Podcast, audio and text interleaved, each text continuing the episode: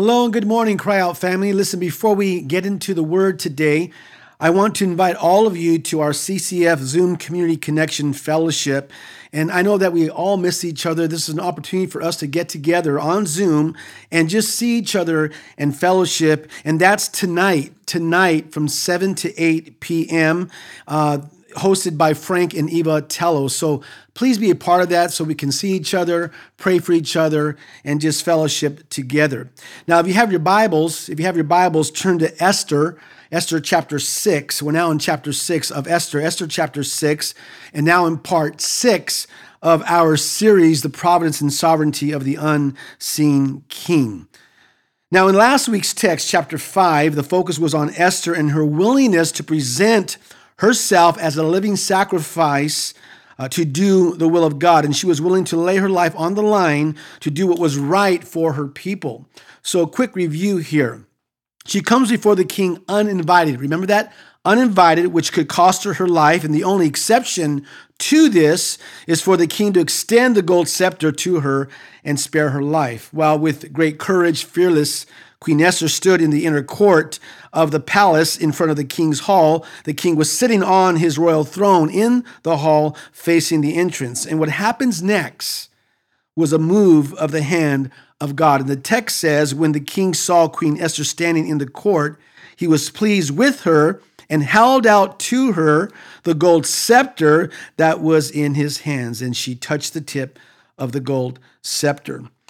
And then the king asked Esther, What is it? What is it? What, what is your request? Even up to half the kingdom will be given you. Well, she doesn't want half the kingdom. She, she doesn't want any of the kingdom. She just wants the safety and the protection of her people. And in verse 4 of chapter 5, verse 4, she says, Let the king together with Haman come today to a banquet I have prepared for him.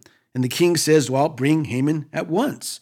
Well, the text says, As they were drinking wine, the king again asked Esther, Now, what is your petition? It will be given you.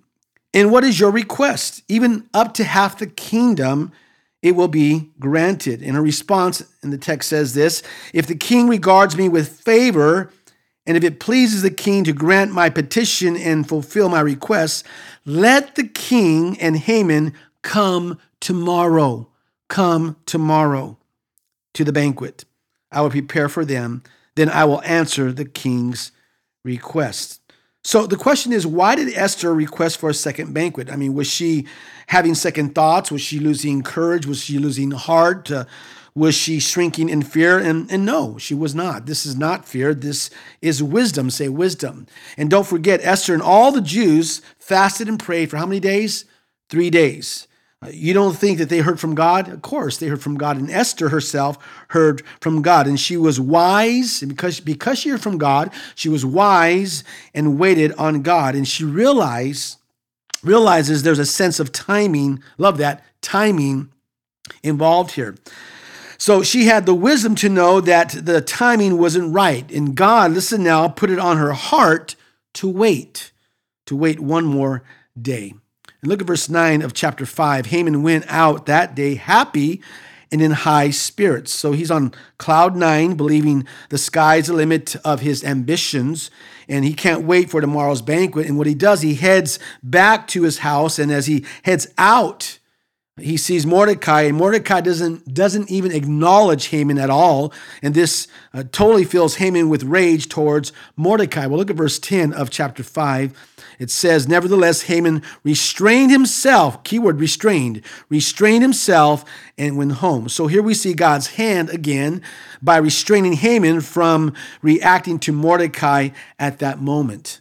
Well, Haman then calls his friends and his wife together and begins to boast and he's filled with pride and with self confidence. And notice what he says in verse 13 of chapter 5. But all this gives me no satisfaction as long as I see that Jew, Mordecai, sitting at the king's gate. Then his friends and his wife tell him to have a gallows built and ask the king in the morning to have Mordecai hanged on it. Well, this suggestion delighted Haman, and he had the gallows built. So this now brings us to today's text. And the title of my message today is Divine Reversal. Say that, Divine Reversal. Uh, three points from our text. If you're ready, say yes. Come on, say yes. Point number one, point number one is the recognition. Write that down. The recognition. Write that down. Look at verse 1a with me. And it says, That night the king could not sleep. I'm going to read that again. That night the king could not sleep. Literally, the Hebrew reads, The king's sleep fled away. Now, listen, sleeplessness can equal God's providence. And this is the king's divinely appointed insomnia. I love that. And it was God who, who kept this king from, from sleeping. And God wanted the king to stay awake because God had something to tell the king. Look at verse 1b. So he ordered the book of the Chronicles, the record of his reign. So I want to stop there. This was presumably a, record of legal decisions of the king's court, of, of royal edicts, of battles won, of tributes paid. Literally, stay with me now. Literally, it was a book of remembrance. Say that a book of remembrance. So he ordered the book of the Chronicles, the record of his reign, to be brought in and read to him. So the king can't sleep, right? He can't sleep. And so what he does, he orders his servants to pick out one of the chronicles to read to him. And, and they're probably really, really boring. So they're so boring that it could put the king back to sleep. So now, now, now, now I want you to get this. Uh, Xerxes is king, right? He's king. Uh, and, and, as the king, he had lots of resources, not, not resources, excuse me, sources, lots of sources of entertainment.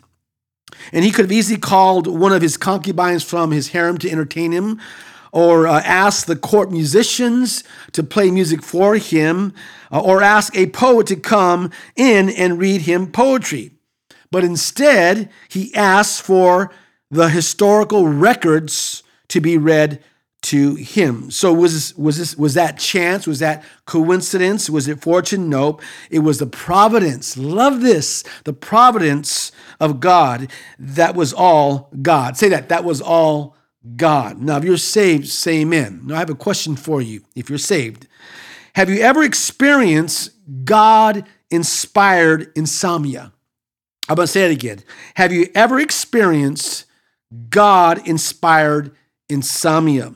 How many times have you not been able to sleep because God wants you to get up and pray? Perhaps pray for a situation you're going through, pray for someone else. And not only that, but he, he woke you up out of your sleep. You couldn't sleep because he wants you to read his word because he wants to speak to you.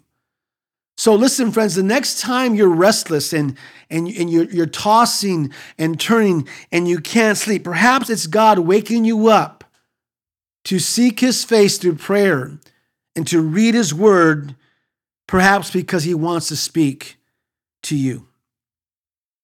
Verse 2, verse 2. It was found recorded there that Mordecai had exposed Bigthana and Teresh to the king's officers who guarded the doorway, who had conspired to assassinate King Xerxes. Now, now I want you to think about it. There were thousands of scrolls, thousands of, of chronicles, and, and I could just picture the servant as he's making the choice of what chronicle to choose and, and just kind of just, you know, saying to himself, this one might be a good one. No, maybe this one. No, you know, maybe this one. And, and you know what? Uh, no, not that one. Uh, you know, I'm going to choose this one. Yeah, this one looks really boring. And, and I'll read this one, this chronicle, this scroll to the king, and hopefully he'll fall right back to sleep. Now, friends, there were other volumes available, but the servant chose this one particular book, and not to mention, he could have opened it to any page, but it was open to the exact page where it tells a story of Mordecai and how he saved the king from being assassinated. Friends, what are the chances? Get this now. What are the chances of that happening that the servant goes to that one scroll out of thousands to that one scroll and to that one specific page? You see, it was God. Say it was God. Come on, say it was God. It was God who directed that servant to that very place to pick the chronicle. It was God that directed that servant's hand to turn to that very page. This is providence at its, at its finest. And just as God guided the king's hand to stretch out, listen now, his golden scepter to Esther, he guided the servant's hand to choose that chronicle and to turn to that right page of the record of how Mordecai saved the king's life. Great place to say amen. You see, God was, was guiding every hand and every step along the way. Warren Wiersbe asked the question Can God direct in the books that people pick up and read? And the answer was yes. And then Warren Wiersbe shares an amazing story proving his point. And here's a story. In late February 1916, a British, a British excuse me, student bought a book at a used bookstall in a railway, railway station, and he had looked at the book and rejected it at least a dozen times before. But that day he purchased the book. It was uh, The Phantastes by George MacDonald, a Scottish author, poet, and Christian minister. And it was the reading of that book that eventually led to that young man's conversion. Do you know what that young man, or excuse me, do you know who that young man was? It was C.S. Lewis, who was one of the greatest and most popular apologists for the Christian faith. C.S., listen now, C.S. Lewis didn't pick up the book by hazard. It was God who had directed his choice. Now, I want to point out something. Just as King Xerxes had a book of remembrance, God also has a book of remembrance. Write this down Malachi chapter 3, verse 16. Malachi 3 verse 16 you might remember this from our series in the book of malachi. Malachi 3.16 says this then those who feared the lord talked with each other and the lord listened and heard.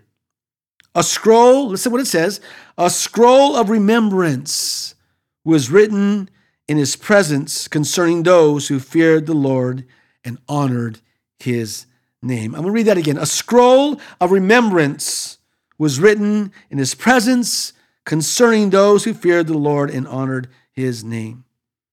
Now, friends, the idea of God keeping a written record appears as early as the book of Exodus. Exodus 32 32 says, But now please forgive their sin. Exodus chapter 32, verse 32. But now please forgive their sin. But if not, then blot me out of the book you have written. And perhaps the most uh, beautiful expression of this is in Isaiah 49 16. Isaiah chapter 49, verse 16. It says, See, I have engraved you on the palms of my hands. Now, listen, a scroll of remembrance is a figure taken from the culture of that day, and kings kept a register of everyone who was loyal to the throne. Now, I want to say this God doesn't need to look in a book to remember you. Got it? God doesn't need, listen now, to look in a book to remember you. The only thing that God forgets about you is your sin. But He does keep a book of the names, listen now, of the names of those who have put their faith in Jesus Christ, and they are forever etched into the Lamb's book of life. Revelation 2012. Again, Revelation 2012. So that being said, question is your name written into the Lamb's book of life? Is it? And friends, the only way that it is is for you to have trusted Jesus Christ to come into your life to be your personal Lord and Savior. I'm going to give you that opportunity at the end of this message. Verse 3a, we're now in verse 3, verse 3a. What honor and recognition, there's that word recognition, has Mordecai received for this? The king asked. So the king obviously becomes aware of his failure to reward Mordecai. And he, you know, he's got to fix this, right? He, has got to fix this. He's, he's got to make this thing right. And this guy, Mordecai, saved my life, the king's saying. I mean, what did we ever do for this guy? It's, is it recorded there in the Chronicles, in the scrolls? Tell me. Well, look at verse 3b. Nothing has been done for him, his attendants answered. And friends, you know what? It was very unusual for a worthy service not to be rewarded. And that was an embarrassment to the king, and it needed to be rectified immediately. And you see, all thought of sleep is gone now, and something must be done, and it must be done immediately. Now, think about it. Had Mordecai, and you got to get this, had Mordecai been recognized and rewarded five years earlier, the events of this critical day could not have happened. And you see, God was in charge. And he already had this day, this day selected for Mordecai to be rewarded and to be honored.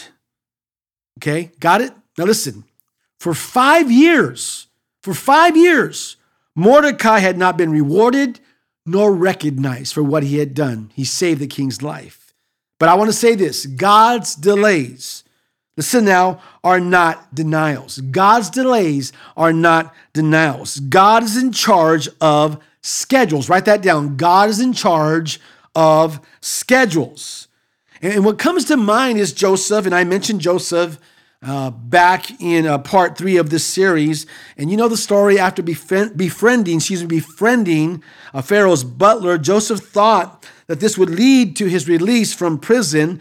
And you know the story, right? Joseph had to wait two more years, two more years to be released from prison, which then, as he was released, then he, what, interpreted Pharaoh's dreams and then became second in command to Pharaoh.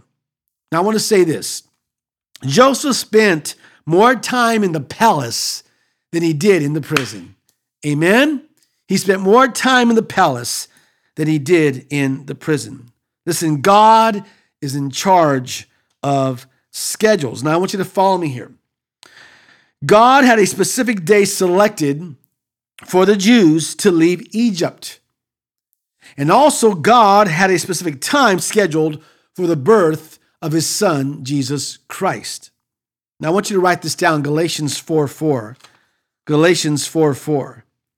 And Paul writes, but when the set time, love this, when the set time had fully come, the set time, the right time had fully come, God sent his son. So it was the perfect time. God sent his son, born of a woman, born under the law. So it was, it was the right time and the right person. Listen, the right time, listen, excuse me, the time, the time was right religiously. Say that. The time was right religiously. Jews, for the most part, uh, they had turned away from idolatry. So it was, the time was right religiously, but also the time was right culturally. The time was right culturally. Greek culture and language was common throughout the world. And also the time was right politically. The time was right politically. The Roman law was in place. God's timing is perfect. Say that. God's timing is perfect. God is in charge of schedules. Good place to say amen. So, point number one is the recognition. Point number two is the recommendation. Write that down the recommendation. Write that down. Number two is the recommendation, and we're going to look at verse four. Verse four. If you're still with me, say amen. Verse four the king said, Who is in the court? Now, Haman had just entered the outer court of the palace to speak to the king about hanging Mordecai on the gallows he had erected for him. So, the king's heart, after, listen now, that sleepless night was burdened with impatient uh, desire to honor Mordecai, right? Hey, we, we got to do something fast. I mean, we, we, we got to we got to reward this guy like, like, like now, like fast, like now. And Haman, on the other hand, was equally impatient as he was at the king's court bright and early in the morning to suggest that the king hang Mordecai on the gallows that he had built. Now, now, can't listen, can't you see here, can't you see here the amazing workings of God's providence? I mean, it's right there. And God has set up the king, and God has set up Haman. Do, do you see that God is, listen, God is timing everything, everything so perfectly? That's our God. I love that. Look at verse 5. Look at verse 5. His attendants answered, Haman. Say Haman. Haman is standing in the court. Bring him in, the king ordered. So Haman's like, All right, all right, I'm coming in to the king to see him and going to get permission from the king to hang Mordecai. So he strolls right on in, confident that his plan will succeed. Well, I want you to follow me here, okay, and stay with me here now. Behind the scenes, again, behind the scenes, God gave the king insomnia, right? Then God led the servant to the record about Mordecai and how he saved the king, right? And had Haman arrive at just the right time.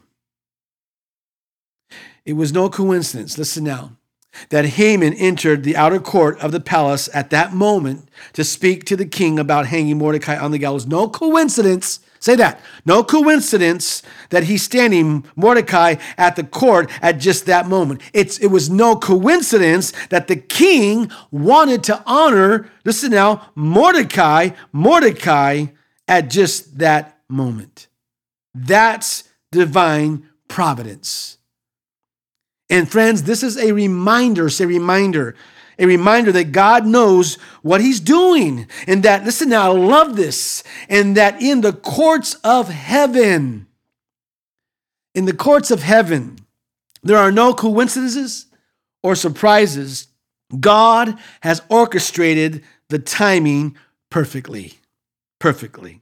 It's a reminder to us that God does work all things according to the counsel of his own will. Ephesians 1 11. Ephesians 1 11. It's a reminder that God works all things together for the good of those who love him and who are called according to his purpose. Romans 8 28. Again, Romans 8 28. Now, interesting that while God was doing all of this behind the scenes, Esther Mordecai and all the Jews had no clue that this was going on. Psalm 121 4, write that down. Psalm 121, verse 4 says this Indeed, he who watches over Israel will neither slumber nor sleep. Did you get that? I'm going to read that again. Indeed, he who watches over Israel will neither slumber nor sleep. God was working behind the scenes on their behalf. So there's a lesson here. And what's the lesson? Here's a lesson God is working behind the scenes on your behalf. God is working behind the scenes on your behalf. Today, God is still working behind the scenes. And hey, listen now, when you're asleep, God is working behind the scenes on your behalf. When you're awake, God is working behind the scenes on your behalf. When you're struggling, God is working behind the scenes on your behalf. When, when things look bleak, God is working behind the scenes on your behalf. When it seems like Satan and your enemies and this world is getting over, God is working behind the scenes on your behalf. When you feel like giving up, don't give up. Why? Because God is working behind the scenes on your behalf in the midst of COVID 19. God is working behind the scenes on your behalf. And He's working and He's moving while you're awake, and He's working and He's moving while you're asleep. He does not sleep, He does not slumber. He's working and moving on your behalf. Good places say, Amen. Love that. Verses 6 through 9. Verses 6 through 9. And, and by the way, things are about to get real, really fast here. Verse 6 When Haman entered, the king asked him, What should be done for the man the king delights to honor? Now Haman thought to himself, Who is there that the king would rather honor than me? Now I can picture Haman. Oh, stop it, king. You know, you're, you're too much. You know, you're just too much. You know, oh, well, let, let me tell you what should be done for the man uh, the king delights in. And I'm glad you asked me, king. And here's what I would do. Look at verse 7. So he answered the king, and notice, notice, notice, Haman gets very detailed. Got that? He gets very detailed because he's envisioning himself with this honor. And he's wondering about how he would want to be honored by the king. Let's read on. Uh, for the man the king delights to honor, verse 8, have them bring a royal robe the king has worn and a horse the king has ridden, one with a royal crest placed on its head. Now I want to stop there because this is not referring to a crown on the honoree's head, but on the horse's head. This horse is sporting a royal diadem on his head. If you got it, say got it. Verse 9. Then let the robe and horse be entrusted to one of the king's most noble princes. Let them robe the man the king delights to honor and lead him on the horse through the city streets, proclaiming before him, This is what is done for the man the king delights to honor. And as Haman's, as he's saying all of this, I believe he sees himself wearing one of the robes the king has worn, and on a horse the king has ridden, and being led through the streets as the man the king delights to honor. And you know what? Here's a, a, a window into Haman's heart. And what he's doing, he's revealing what's in his heart. He's desiring the honor and the glory of the throne himself. And you see, the fact that he proposed this tells us that he really thought that he himself would be the favored one, the one to be honored. And so he's thinking to himself, that would be so awesome to be honored in that way. And you see, the, the proud and self confident heart always thinks like Haman, that nothing so much deserves honor as itself. Now, I want you to keep in mind that Haman, at this point, is still thinking that he's going to get the king to approve that Mordecai be hung on the gallows. And he's probably thinking, I'm going to get I'm going to get Mordecai on the gallows and I'm going to wear the robe the king has worn and get on the horse the king has ridden and be honored and paraded through the city streets. Well, that's what Haman's thinking. But guess what? Haman gets one rude awakening. Look at verse 10. Verse 10. And, and, and here's, listen now, here's what we call and see as a divine reversal. Say that divine reversal. Verse 10. Go at once, the king commanded Haman. In other words, right now, don't go home, don't, don't have breakfast, do it now, the king's saying. So go at once, the king commanded Haman. Get the robe and the horse and do just as you have suggested. Now wait for it. Okay, wait for it. Wait for it. Just as you have suggested for Mordecai the Jew. Did you get that? Who sits at the king's gate. Do not neglect anything you have recommended. So the king simply says, Great idea. Uh, Haman, uh, do all of that. Go and do just as uh, you have suggested for Mordecai the Jew. Now, can you imagine Haman's face? Just think about that. Can you imagine uh, his face, his countenance? I mean, I, I wish I was a fly on the wall to see the expression on his face. And friends, you know, if you could post his expression on social media, it would go viral. It would go viral. Now, I want you to, to write down these, these verses. They, they, they tie in so well with this point right now in terms of divine reversal. Proverbs 11:8, Proverbs 11:8, Proverbs 11 verse 8 says the righteous person is rescued from trouble and it falls on the wicked instead. Read that again. The righteous person is rescued from trouble and it falls on the wicked instead. Proverbs 18 verse 12. Proverbs 18 verse 12. Before a downfall, the heart is haughty, but humility comes before honor. I'm going to read that again. Before a downfall, the heart is haughty, but humility comes before honor. So the first part of that verse implies to Haman. Before a downfall, the heart is haughty. And the last part of that verse applies to Mordecai, but humility comes before honor. Did you get that? Proverbs 29 23. Proverbs 29, verse 23 says, Pride brings a person low, but the lowly in spirit gain honor. Again, pride, Proverbs 29 23.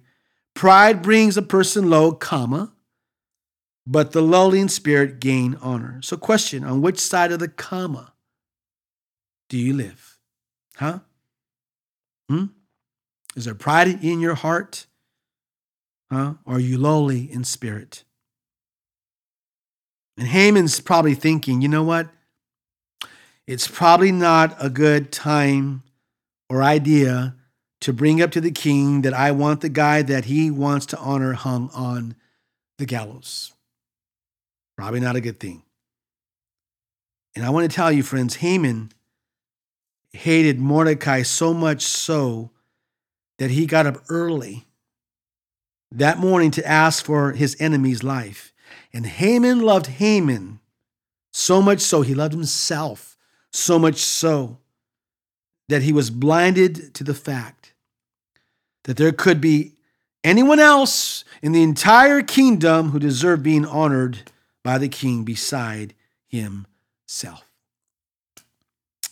The recognition, the recommendation, and the third point is the humiliation. Write that down. The humiliation. It doesn't start with an R, okay? But it does rhyme. The humiliation. Write that down. And let's look at verse 11. Verse 11. You're still with me, say amen. Aren't you loving this? Verse 11. So Haman got the robe and the horse. He robed Mordecai and led him on horseback through the city streets, proclaiming before him, This is what is done for the man the king delights to honor.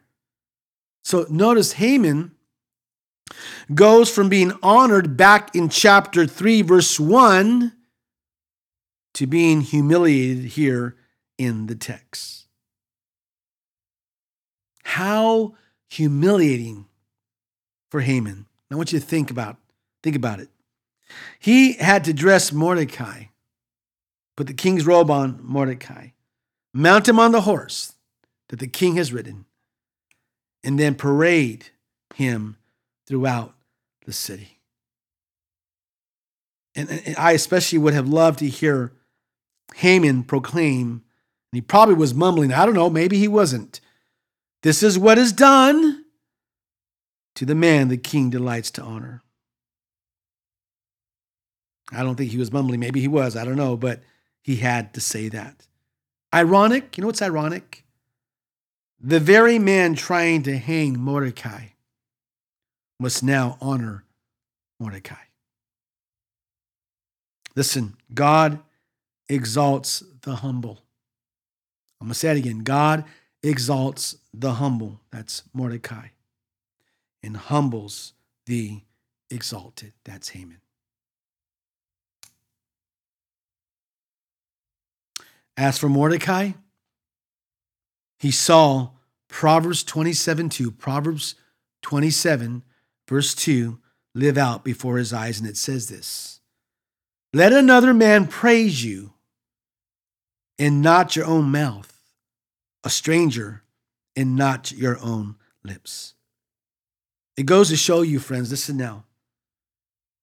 You can seek recognition, or recognition can seek you. I'm going to say it again. You can seek recognition, or listen, or you can let recognition seek you. Got it? And I want to tell you never forget, God has your address. And whenever God wants to rec- recognize you, He'll recognize you. Don't go seeking for it, He'll recognize you. Now, I want us to, to notice something that, that we don't see very often.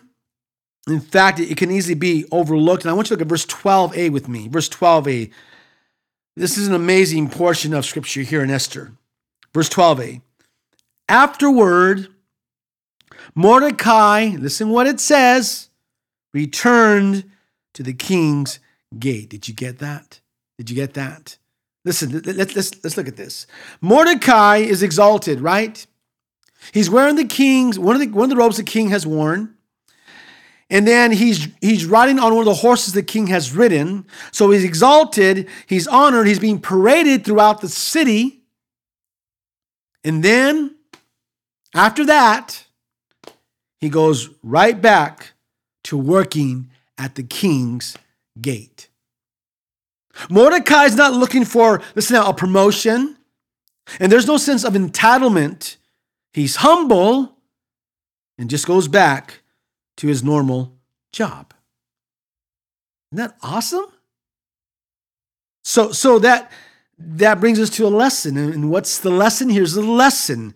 Applause, get this now, applause doesn't change truly humble people.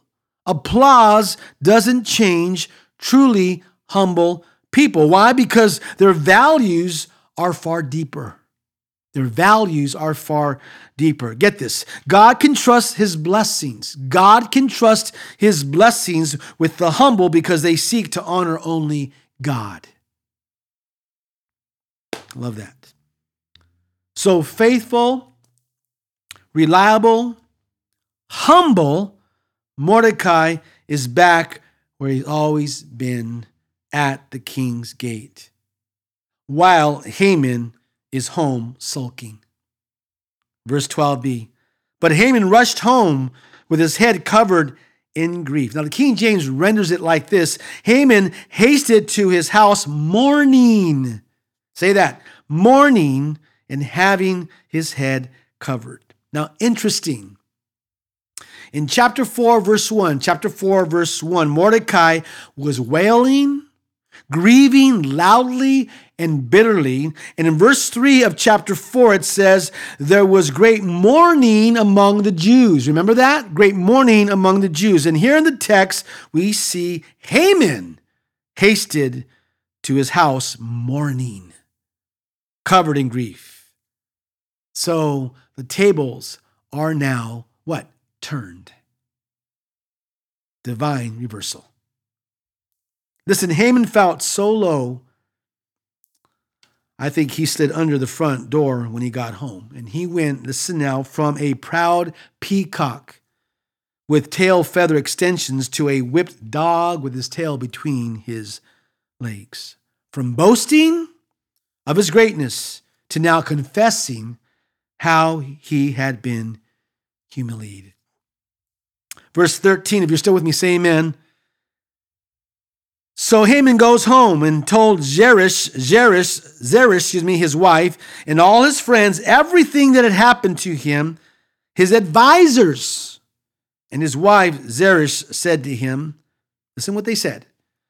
Since Mordecai, before whom your downfall has started, so they're pretty much, I mean, I could say they're it sounds like Proverbs 16, 18, right? Pride goes before destruction and a haughty spirit before a fall, right? So since Mordecai, before whom your downfall has started, is of Jewish origin, you cannot stand against him. And listen what they say to Haman. You will surely come to ruin. Haman's wife says, O husband, that changes everything. And I hate to tell you, but you're going down. You're going down. And perhaps his wife and perhaps his advisors we're familiar with God's covenant with Abraham, Genesis 12, 3, Genesis 12, 3, where it says, I will bless those who bless you, and I will curse him who curses you. Or maybe they just knew Jewish history. We don't know. But they said, You're going down. You're going down. Well, even after a rude awakening from providence and a, a radical warning from his wife and his advisors, there was still no repentance or, or turning back. And God was warning Haman. God was warning Haman, but he would not heed to the warning. Verse 14. Verse 14. Look at verse 14. Verse 14. While they were still talking with him, the king's eunuchs arrived and hurried Haman away to the banquet Esther had prepared. So I would picture that Haman's kind of like, oh, that's today, the banquet's today. I mean, you know, I've had a horrible morning already and a rough day already. I really don't have an appetite right now to eat. And, you know, um, you know, I, I just got done parading Mordecai around the city and, you know, thank you for the invitation, but can we reschedule? Nope, not going to reschedule. They took him away to the banquet. Off Haman went with the eunuchs to his last meal. So, things are about to go from bad to unthinkable in terms about what's going to happen at this banquet.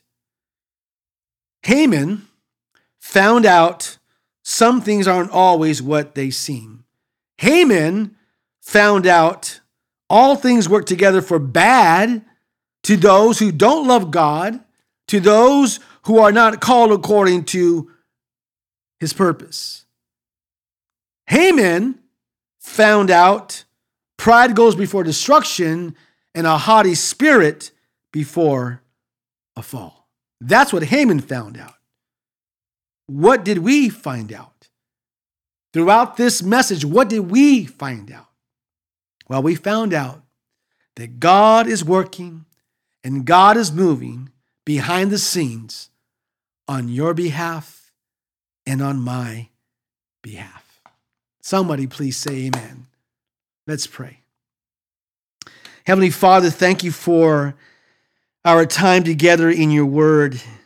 And Father, what a great encouragement we have knowing that you're working all things according to the counsel of your own will and that you're working all things together for the good of those of us who love you and are called according to your purpose. That regardless, Lord, of our circumstance, struggle, or, or heartache, whether we're awake or asleep, you're working, Lord, and you're moving on our behalf. Thank you, Lord. We love you. We praise you. In Jesus' name, I pray. Amen. Now, listen, if you've never asked Jesus to come into your heart, into your life, to be your personal Lord and Savior, we want to give you that opportunity right now to do so. Romans 10 9, Romans 10 9 says that if we or if you confess your mouth that Jesus Christ is Lord and believe in your heart that God raised him from the dead, you will, not might, you will be saved. So if you want to, listen now, give your life to Jesus right now. I want you to bow your head and close your eyes and repeat this prayer after me. Dear Jesus, I admit that I'm a sinner and I need you to come into my life and to save me, to cleanse me of all of my sins, and to change my life. I confess with my mouth that you are Lord and believe within my heart that God raised you from the dead. I am saved, sealed, sanctified, satisfied, justified, purchased by the blood of Jesus. I am born again. Thank you, Jesus, for receiving me today. And I will live for you faithfully from this day forth until you call me home. In Jesus' name I pray. Amen. Now, if you prayed that prayer, we would love to hear from you. In fact, you can email us at contact at cryyout.org. Again, contact at cryyout.org. Love to hear from you if you made that decision. So, listen, God bless you all. I hope you enjoyed the message. Uh, continue to read your word, pray, and know that God's in control and that He's working behind the scenes. Love you all, miss you, and God bless.